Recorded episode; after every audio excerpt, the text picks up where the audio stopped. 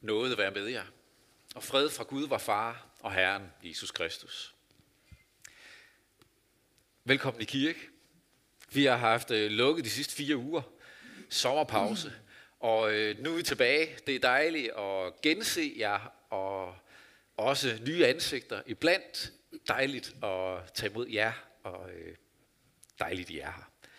Der er også øh, nogle øh, børn, som har været i børnekirke indtil før sommerferie, som i dag skal i juniorkirke, fordi nu er de nemlig nogle af dem, der begynder i 3. klasse.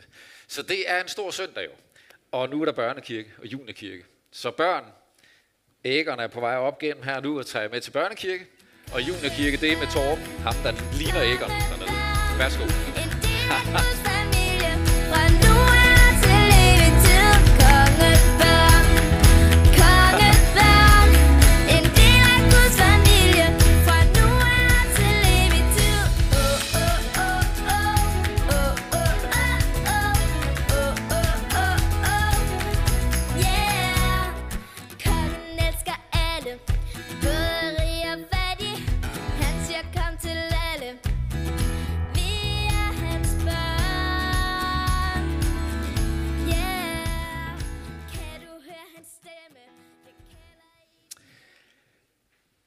Tag lige at byde hinanden velkommen. Det er fire uger siden, der sidst har været gudstjeneste. Hvad, fortæl sidemanden noget dejligt fra de sidste fire uger. Et eller andet, du glæder dig over fra de sidste fire uger. Værsgo. Ja, hvis det er sidemanden er en, jeg snakket med de sidste fire uger, så tag en anden. ah.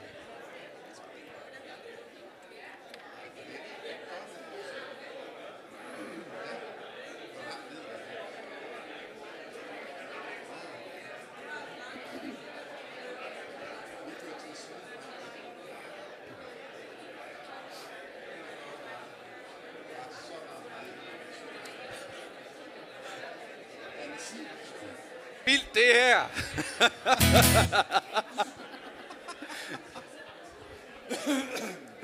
jeg, øh, jeg må lige gøre en note til mig selv, når der har været pause fire uger, så skal man ikke give sådan en. Det er jo, det er, det er jo slet, og, og kirken er ikke engang fyldt op, og så snakker I sådan, det er jo, det er jo vanvittigt. Det var godt, der var mange, der var ude og starte op med efterskole og andet i dag, så puha, ellers gik det jo slet ikke. Nej, men jeg synes faktisk, det var rart nok at lade starte øh, Øh, også lige med et smil til hinanden, og så fordi, når vi nu øh, engang følger de her tekstrækker, som vi gør, og det gør vi, fordi at vi har meget godt af ikke altid selv at vælge, hvad vi har lyst til at høre, og hvad vi nu tænker kunne være spændende, men at der også er mange søndage, hvor det er lagt til rette for os gennem kirkeårs tekster, som er prøvet af gennem flere hundrede år. Så møder vi altså ind i dag til en første søndag efter sommerpausen, til nogle ret alvorlige ord.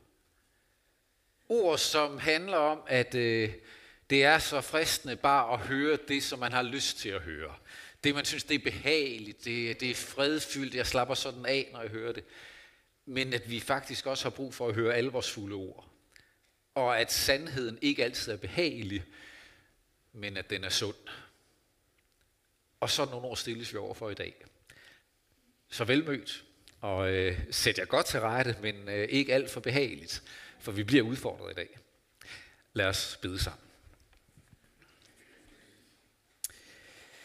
Kære far i himlen, vi beder om din hjælp til at leve i frihed og glæde som dine kære børn, og ikke som trælle under falskhed og frygt. Jesus, vi beder om, at dit ord må lyse klart og myndigt, afslører det falske og det pralende hos os. Og Gud helligånd, vi beder om, at du bygger og bor i os. At du gør os lydige og sandfærdige, så vi hører og tjener. Og at vi må leve med Kristus og arve sammen med ham i evighedernes evighed. Amen. Vi skal lytte til dagens første læsning, som er fra det gamle testamente. Denne hellige lektie skriver profeten Mika. Dette siger Herren om profeterne, som vildleder mit folk. Når de får noget at tykke på, udråber de fred. men de udråber hellig krig mod den, der ikke giver den noget i munden.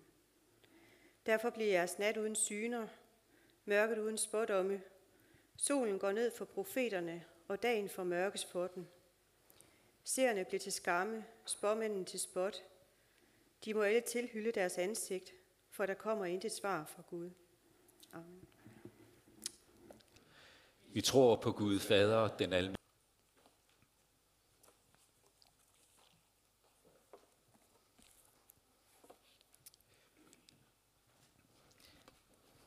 Vi snakker i de her år en del om, at vi skal fremme børnenes robusthed. At det er afgørende, at vi prøver at hjælpe vores børn til at kunne klare sig i en omskiftelig verden med skiftende udfordringer og et liv, hvor man igen og igen skal tage stilling til sit eget liv og finde vej. Der er ikke så meget, der er lagt til rette for en, som der var for nogle generationer siden, hvor når far var bager, så blev sønnen bager eller smeden søn blev smed. Og der, der er ikke så meget, der går i arv. Du skal definere dig selv, du skal finde veje. Mulighederne er utallige, og derfor bliver det også rigtig svært at turde træffe et valg. For hvad nu, hvis jeg ikke får valgt det rigtige, eller der er så mange, der har en mening om, hvad jeg burde vælge. Alt imens de siger, at alle muligheder står åbne. Robusthed. Og forældre og pædagoger har en vigtig opgave i ikke at fjerne alle sten og hindringer på vejen, for så fremmer man næsten ikke det robuste barn, for robusthed vokser også frem gennem knups og gennem det at møde ubehageligheder. Det er en proces at blive robust. Man bliver det ikke fra den ene dag til den anden. Det er noget, der tager tid. Men lidt efter lidt kan det vokse frem. Lidt efter lidt får man modet til at stå på egne ben – lære, at selvom der var noget, der ikke gik lige, som jeg gerne ville, så kom jeg faktisk igennem. Og jeg står her stadig, og jeg har lært noget, jeg er vokset i det, jeg, er, jeg har rejst mig op igen. Der vokser en robusthed frem, også en viden om, hvor det er, jeg har brug for at søge hjælp, og hvor det er, jeg kan gå hen, når jeg har brug for støtte og hjælp. Det er sådan livet i almindelighed, men det gælder også livet med Gud. At vi har også brug for, ikke bare vores børn, men os alle, vi har brug for den her robusthed. For livet med Gud bliver udfordret. Gennem ting, der sker i verden omkring mig, og det, der sker inden i mig. Og de processer, det jeg oplever med mig selv. Hvordan vokser en robust tro frem? Hvordan styrkes troen? Det er det, Jesu ord i dag skal sige os noget om. Vi skal nemlig læse fra afslutningen af bjergprædikenen, som er den længste tale, vi har gengivet fra Jesu mund i Bibelen. Det er i kapitel 5, 6 og 7 i Matteus evangeliet, og vi læser altså afslutningen. Prøv lige se, om ikke den her vil gå i gang. Der. I må gerne rejse op, og så læser vi sammen. Ikke en hver, som siger, herre, herre til mig, skal komme ind i himmeriget, men kun den, der gør min himmelske fars vilje. Mange vil den dag sige til mig, Herre, Herre, har vi ikke profeteret i dit navn? Og har vi ikke uddrevet dæmoner i dit navn? Og har vi ikke gjort mange mægtige gerninger i dit navn? Og der vil jeg sige dem, som det er. Jeg har aldrig kendt jer. Bort fra mig, I som begår lovbrud. Derfor, en hver, som hører disse ord og handler efter dem, skal ligne en klog mand, der har bygget sit hus på klippen. Og skybruddet kom, og floderne steg, og stormene suste og ramte det hus, men det faldt ikke, for dets grund var lagt på klippen. Men enhver, som hører disse ord og ikke handler efter dem, skal ligne en tåbe, der har bygget sit hus på sand. Og skybruddet kom, og floderne steg, og stormene suste og slog imod det hus, og det faldt, og dets fald var stort. Da Jesus var færdig med denne tale, var skarerne slået af forundring over hans lære – for han underviste dem som en, der har myndighed, og ikke som deres skriftkloge. Amen.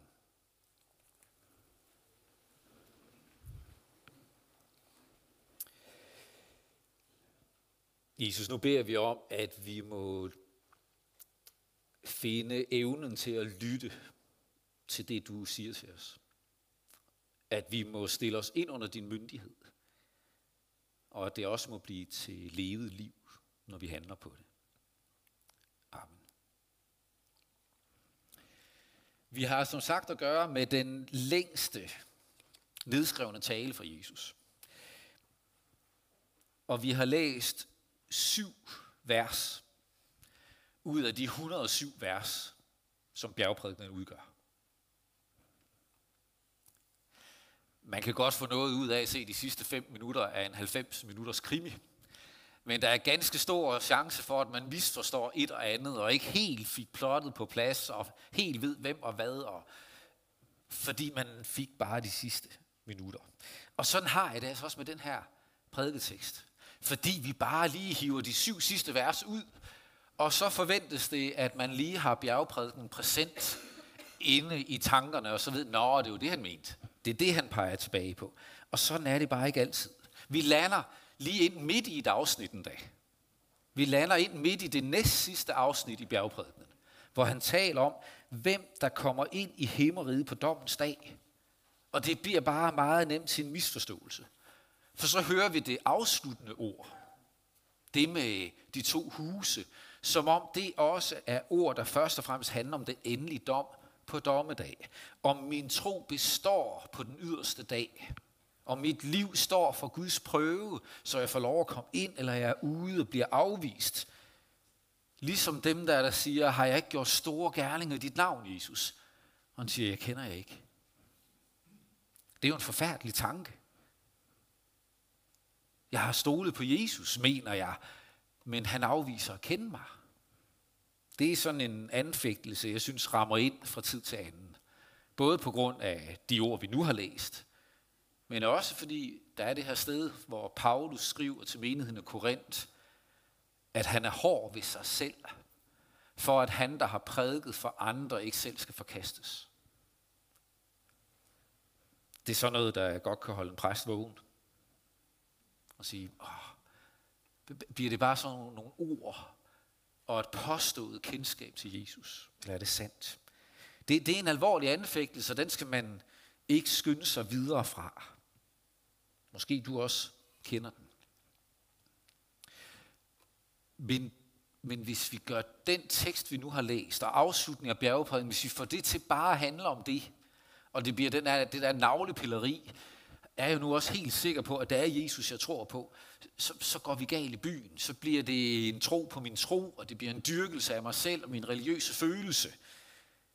Vi overser i så fald, at der netop sker et skift undervejs i teksten. Og at det sidste runder hele bjergprædikenen af. Ikke bare det der med dommedag. Så vi skal prøve at få et lidt større billede hvis vi sådan bare, og, og det her bliver, det øver, yder på ingen måde retfærdighed for bjergprædikenen, som er noget af det mest fantastiske, vi har i Bibelen og fra Jesu lære. Men et overblik. Så starter det jo ud med selve indledningen til bjergprædiken, hvor han har samlet sine disciple, og så starter med det, vi kalder saligprisningerne. Salige er de fattige i ånden, for himmeriget er deres. Salige er de, som hunger og tørster efter retfærdighed. Salige er de barmhjertige, salige er de rene af hjertet. Salige er de, som forfølges på grund af troen på Jesus. Det er salige prisninger, som igen og igen understreger, at der er en lykke, som ikke afhænger af, at jeg hele tiden har overskud og er i overflod, men ind midt i mit underskud og min længsel og det, jeg har brug for fra Gud, der er det, han møder mig og siger, det er lige præcis det, jeg kommer og mætter hos dig. Jeg kommer og giver dig alt det der, du mangler. Og det er evangeliets gave. At være kristen er en erkendelse af, at der er noget, jeg ikke har. At jeg mangler en retfærdighed fra Gud. At jeg ikke har det, Gud kræver. At jeg har brug for ham, for jeg er åndeligt fattig. Han siger også, at de her åndeligt fattige, disciplene, de troende, er verdens lys og salt, som skal sprede lys i mørket og bekæmpe rådenskab med deres tilstedeværelse.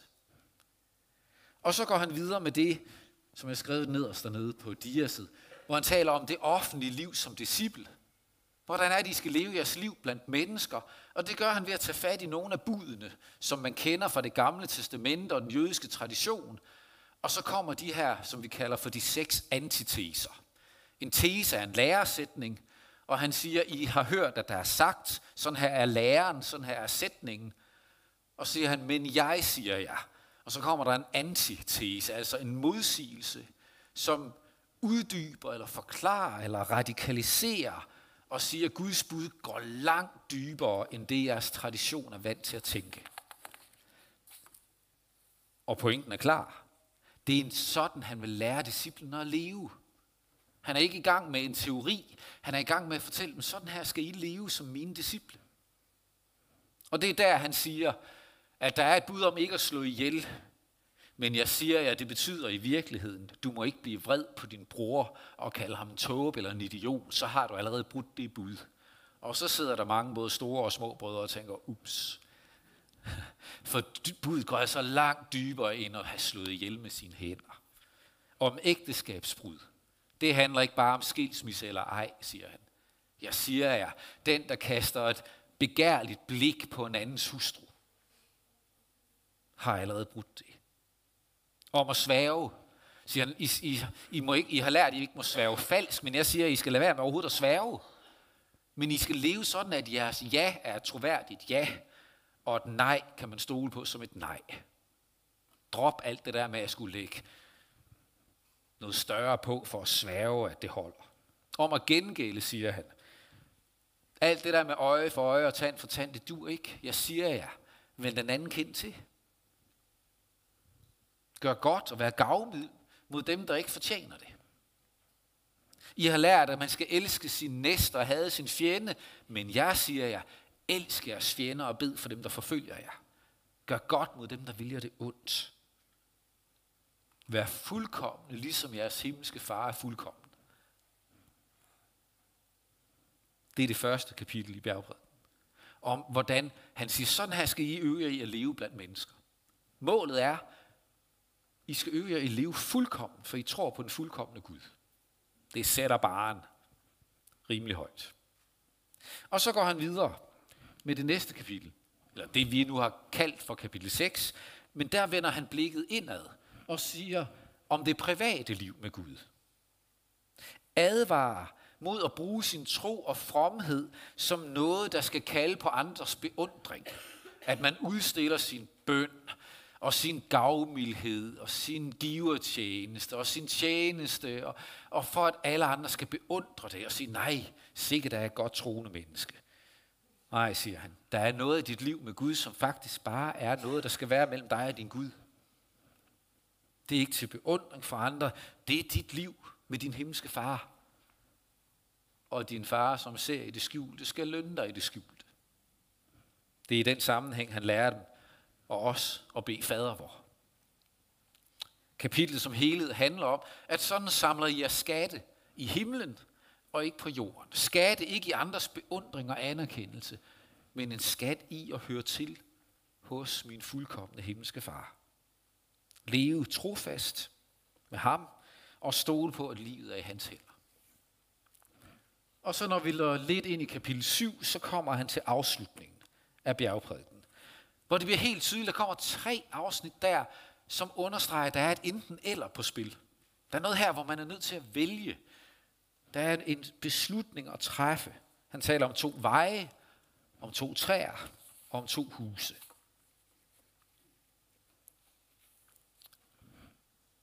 om de to veje. Der er en, en bred vej og en bred port. Der er en smal, som fører til fortabelse. Der er en smal port og en smal sti, der fører til frelse. Der er et valg at træffe. Hans pointe i det billede er at vælge troens vej. Selvom det altså koster en erkendelse af, at jeg kan ikke tage noget af mit eget med her. Jeg kan ikke bidrage med min egen fromhed. Jeg er nødt til bare at stole på, at Jesus har gjort det for mig. Jeg må efterlade min egen præstation udenfor, og så sige, her kan jeg kun komme indenfor, fordi Jesus har budt mig indenfor. Det er den der åndelige fattigdom, der kommer på spil. Og så de to træer. Det første valg, De to veje handler om, der er et valg, du må træffe. Vil du erkende din åndelige fattigdom og følge Jesus? Vil du gå ind under det, selvom det er ydmygende, og må sige, jeg har ikke noget, der kan tilfredsstille Gud. Jeg er nødt til at bare stole på Jesus. Der er et valg, du må træffe. Det næste billede handler om fællesskabet, og siger, at I skal være opmærksom på, at der vil være falsk forkyndelse. Men læg mærke til, hvad frugter det bærer, for der, vil være, der kan være gode træer og dårlige træer. Og, og gode træer bærer gode frugter, og dårlige træer bærer ikke gode frugter. Han siger, I er simpelthen nødt til at være opmærksom på, hvad der er, der er på spil, hvad der er i forkyndelsen, hvad der er i den lære, der lyder i menigheden. Tag jer i agt for de falske profeter, siger han der. De kommer i forklæder, men er glupske ulve inden i. For Jesus ved godt, at åben lys vranglærer, lærer, der åbenlys er i strid med Bibelen, det er svært at vinde indpas. Det tager århundreder at få den slags ført ind i kirken, og nogle gange lykkes det. Men at den store fare er, der hvor det lyder tilforladeligt. Der hvor det lyder så rigtigt. Men der er noget, der undlades at siges. Der er noget, man ikke tager med. Der er noget, man lige så stille bare siger, ah, det er ikke så vigtigt. Det minder lidt om de der falske profeter, vi læste om fra Mikas bog når de får noget at tyk på. Når du giver dem noget at spise, så udråber de fred. Alt er godt. Men hvis du ikke giver dem det, de vil have, så kommer de med dom, og så truer de med alt muligt. Der er nogen, der kalder sig profeter, men i virkeligheden bare taler det, der fremmer deres egen sag bedst. Kend dem på frugterne. Det er jo de to træer. Og der begyndte vores prædiketekst så med de to huse. Midt i det med træerne, er det så, han siger, Vær opmærksom på, at det ikke er alle, der siger herre, herre, som kommer ind i himmeriget, men kun den, der gør min himmelske fars vilje. Der er nogen af dem, der forkynder det her falske evangelium, gør store gerninger i Jesu navn, som på dommens dag vil få at vide, jeg har aldrig kendt jer. Det hører med til hans undervisning og billedet med de to træer. Det vil altså sige, det billede får ligesom to dimensioner. Der er en pointe til menigheden, som siger, at det er farligt at lytte til falsk forkyndelse. Pas på det, tag jer i agt for det og derefter til den falske forkynder, pas på, at du ikke bedrager dig selv. Pas på, at du ikke kalder dig kristen, påkalder Jesus, men i virkeligheden lever i et langt selvbedrag. Så Jesus på dommens dag vil afvise overhovedet at kende dig. Og der slutter billedet med de to træer, de to slags frugter. Og så kommer så det sidste billede.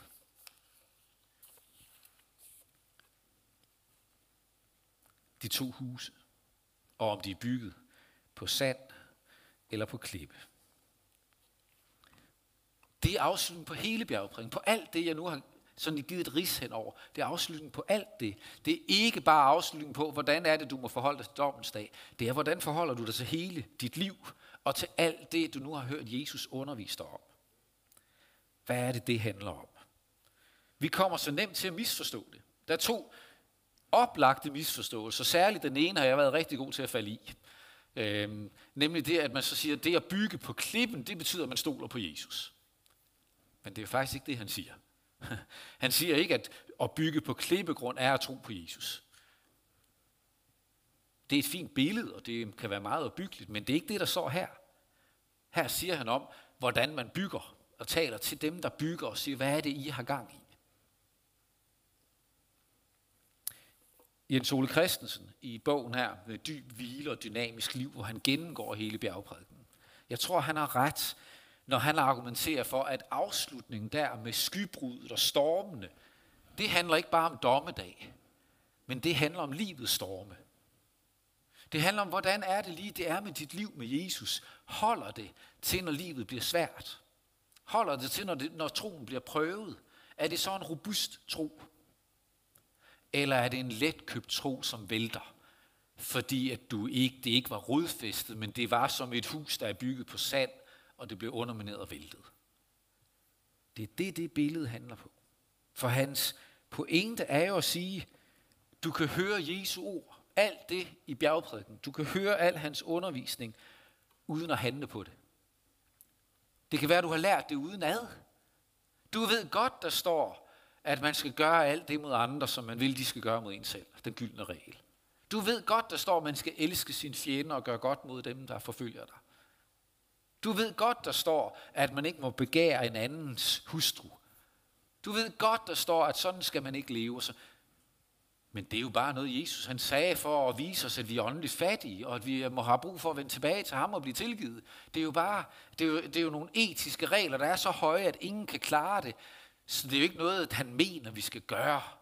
Det er jo bare for at afsløre, at vi er åndeligt fattige, og så får hans tilgivelse. Det er bare ikke det, han siger. Han siger faktisk, at vi skal gøre det. At vi skal handle på det. Den kloge mand er den, der hører det og gør det. Og tåben er ham, der hører det, men ikke handler.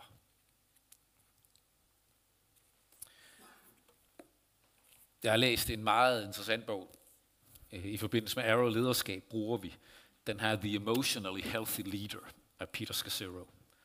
Han fortæller i den her bog en øh, rystende historie. Tankevækkende historie. Om en menighed, som har haft en præst gennem 18 år. En øh, vældig og god præst. Dejlig familie. Dygtig lederskab. Stærk forkyndelse. Og kirken vokser og vokser og vokser gennem 18 år. Fantastisk kirke. Godt ord for sig. Og efter 18 år, så, for, så meddeler præsten pludselig, at han stopper, for han føler sig udbrændt. Kort tid efter viser det sig, at virkeligheden var mere dyster at han sagde op i håb om, at det så ikke behøvede at blive offentligt kendt, at han var blevet afsløret i at have en affære, som havde stået på i tre år.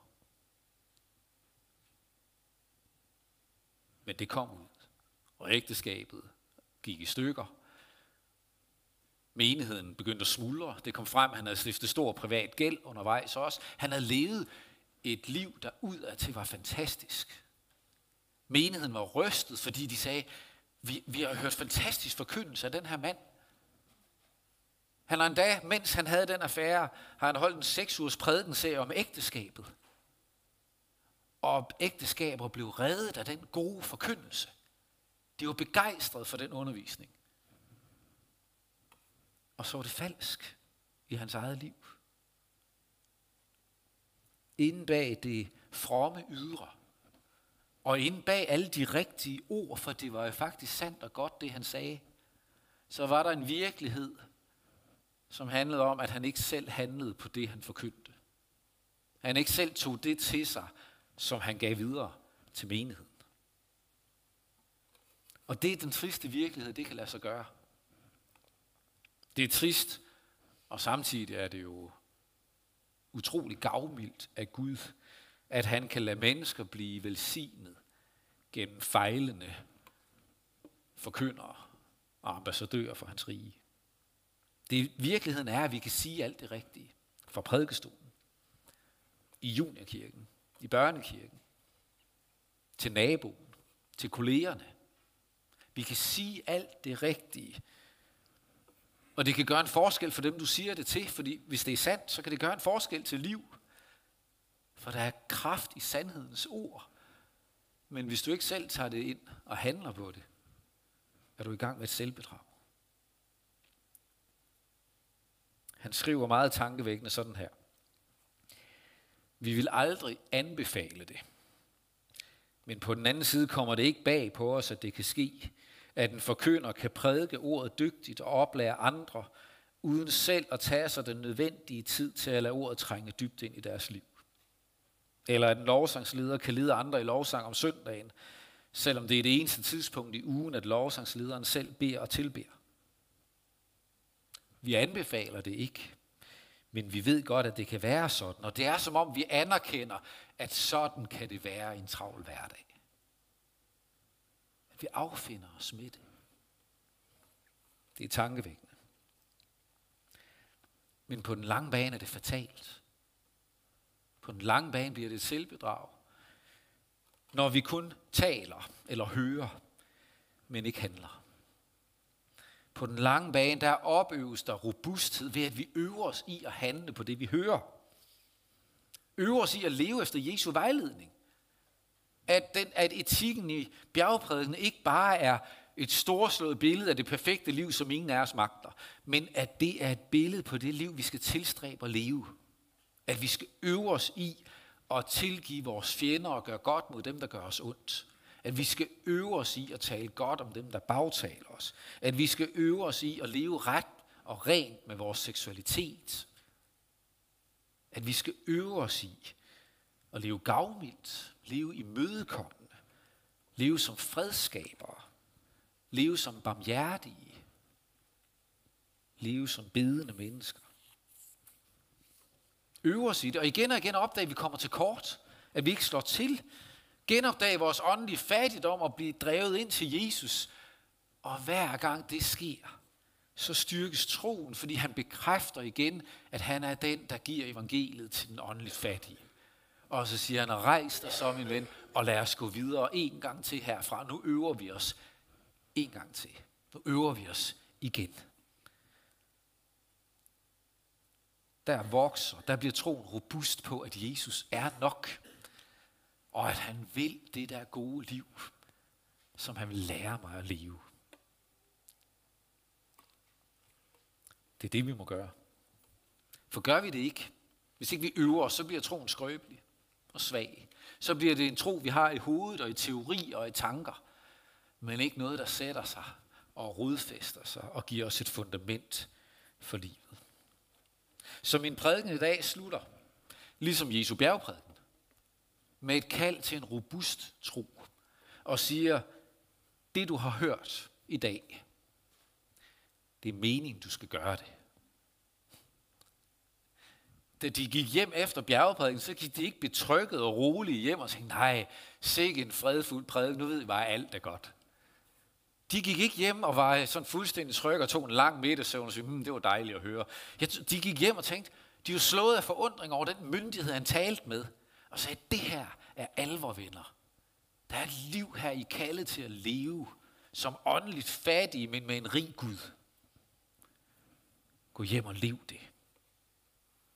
Han talte ikke bare fred, fred, fred. Han kaldte til bekendelse, til lydighed, til øvelse og til discipleskab. Og en disciple, definition på en disciple, det er en, der øver sig i at lære den disciplin, som mesteren vil lære ham eller hende.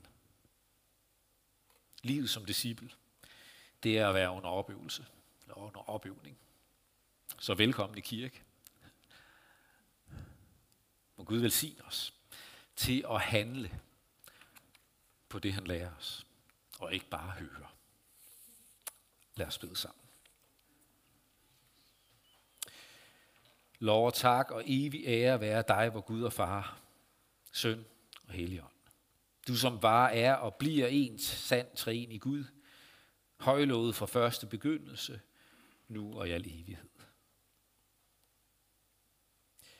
Jesus, tak for bjergprædikens klare, afslørende, trøstende, foruroligende og opmuntrende på en gang ord.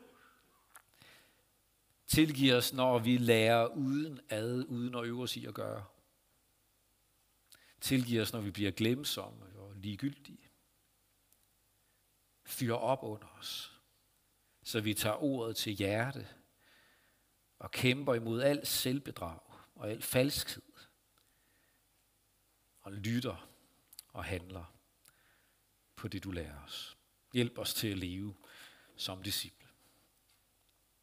Sådan beder vi om, at du arbejder både i os og i os som kirke, og i din kirke i det hele taget. I vores by, i vores land og ud over verden. Præg os med dit ord og din kærlighed, så vi bliver troværdige ambassadører for dit rige. Vi beder om, at du er nær med en særlig styrke og trøst hos din kirke, der hvor den er ramt af forfølgelse og trængsel. Vi beder for vores by, for vores byråd og vores borgmester Torben Hansen, for børn og unge i vores by, daginstitutioner og skoler, alt det, som nu starter op igen efter sommerferien. Beder for familierne og hjemmene i vores by. Velsign og bevar enhver, som venter et barn. Beskyt både dem og det ufødte barn, de bærer på. Bær for alle, der sidder med sorg eller savn, fordi de har mistet. Alle, som lider under sygdom på læge eller sjæl, kæmper med anfægtelser eller manglende livslyst. Vi beder om, at du kommer til os med din kærlighedskraft, når vi kæmper med brudte relationer eller med et slidt ægteskab. Hjælp os også til at tage vare på det skaberværk, du har betroet os, og de mennesker, du har sat os iblandt. Hør os, når vi hver især i stillhed beder for dem, du i dag minder os om.